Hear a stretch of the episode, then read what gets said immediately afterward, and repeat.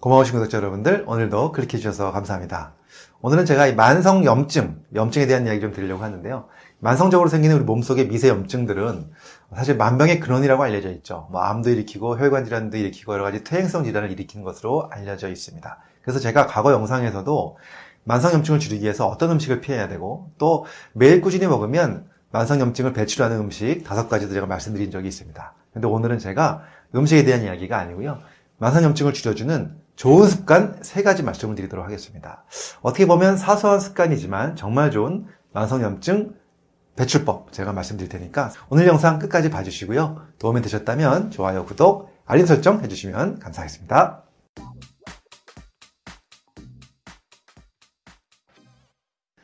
안녕하세요. 교육을 전공한 교육하는 의사, 가정의학과 전문 이동환입니다.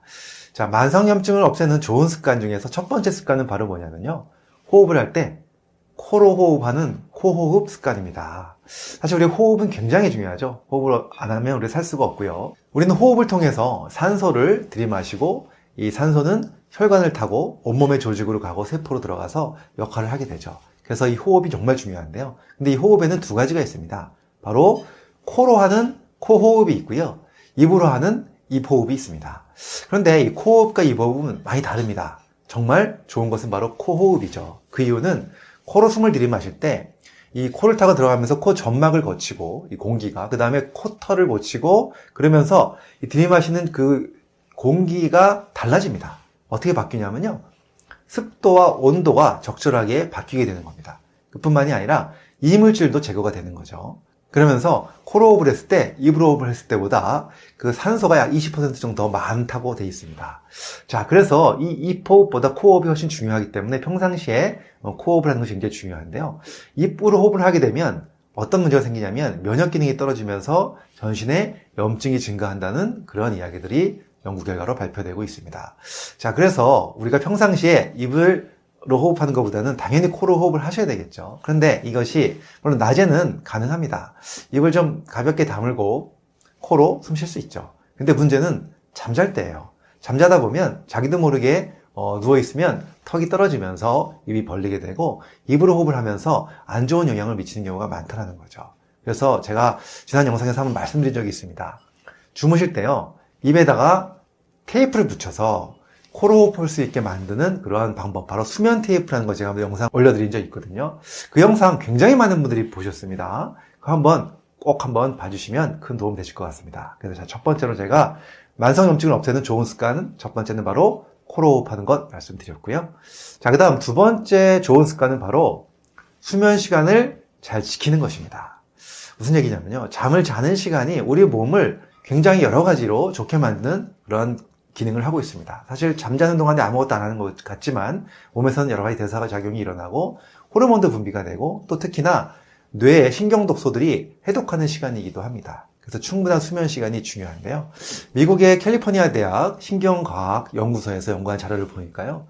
수면 장애가 있는 분들, 잠을 잘 못 자시는 분들이 그렇지 않은 분들에 비해서 혈액 속에서의 그 염증 반응 수치, CRP라는 수치가 확실하게 증가하는 것을 확인할 수가 있었습니다.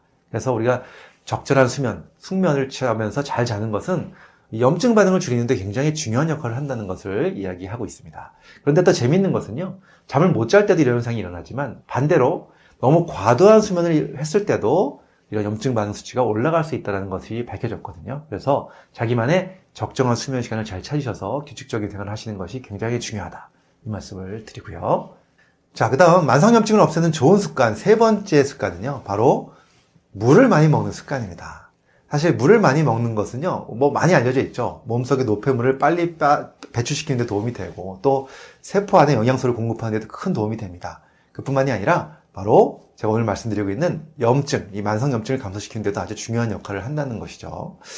얼마 전에 그 TV에도 한번 방영이 된 적이 있는데, TV에서 이런 실험을 했습니다. 평상시에 물을 먹지 않은 사람들 3명을 대상으로 해서 혈액 검사를 해놓고 나서 3주 동안 하루에 2리터씩 예, 물을 꾸준히 먹이면서 관찰을 했고요. 그 이후에 다시 혈액 검사를 해봤더니 염증 반응 수치가 굉장히 많이 줄어든 것을 확인할 수가 있었습니다. 물론 이것은 연구 결과는 아니고 간단한 실험이긴 하지만 이미 물을 많이 먹는 사람들이 이러한 독소 배출 또 염증 반응을 줄이는데 많이 좋은 것으로 알려져 있기 때문에요. 여러분들 물 충분히 하루에 뭐 1.5 내지 2리터씩 꾸준하게 챙겨 드시는 것 좋고요. 그 다음에 물 드시는 시간은요. 아침에 일단 눈 뜨시고 공복에 또 물 드시는 거 굉장히 도움 되고요. 그 다음에 식사 전으로 1시간에서 2시간 간격을 두고서 식사와 식사 사이에 이렇게 무주를 꾸준히 드시면서 충분한 수분 섭취하시는 것 굉장히 좋은 습관이라고 생각됩니다.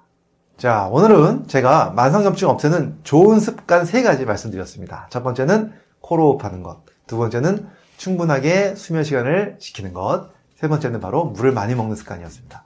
사실 어떻게 보면 이것이 뭐 별거 아닌 것 같지만 이러한 기본을 지킬 때 우리가 몸속의 염증이 잘 줄어들고 더 건강하고 행복하게 살 수 있다는 것이죠. 그래서 여러분들 오늘 습관 잘 지키셔서 더 건강하고 행복한 생활 되셨으면 좋겠습니다. 감사합니다.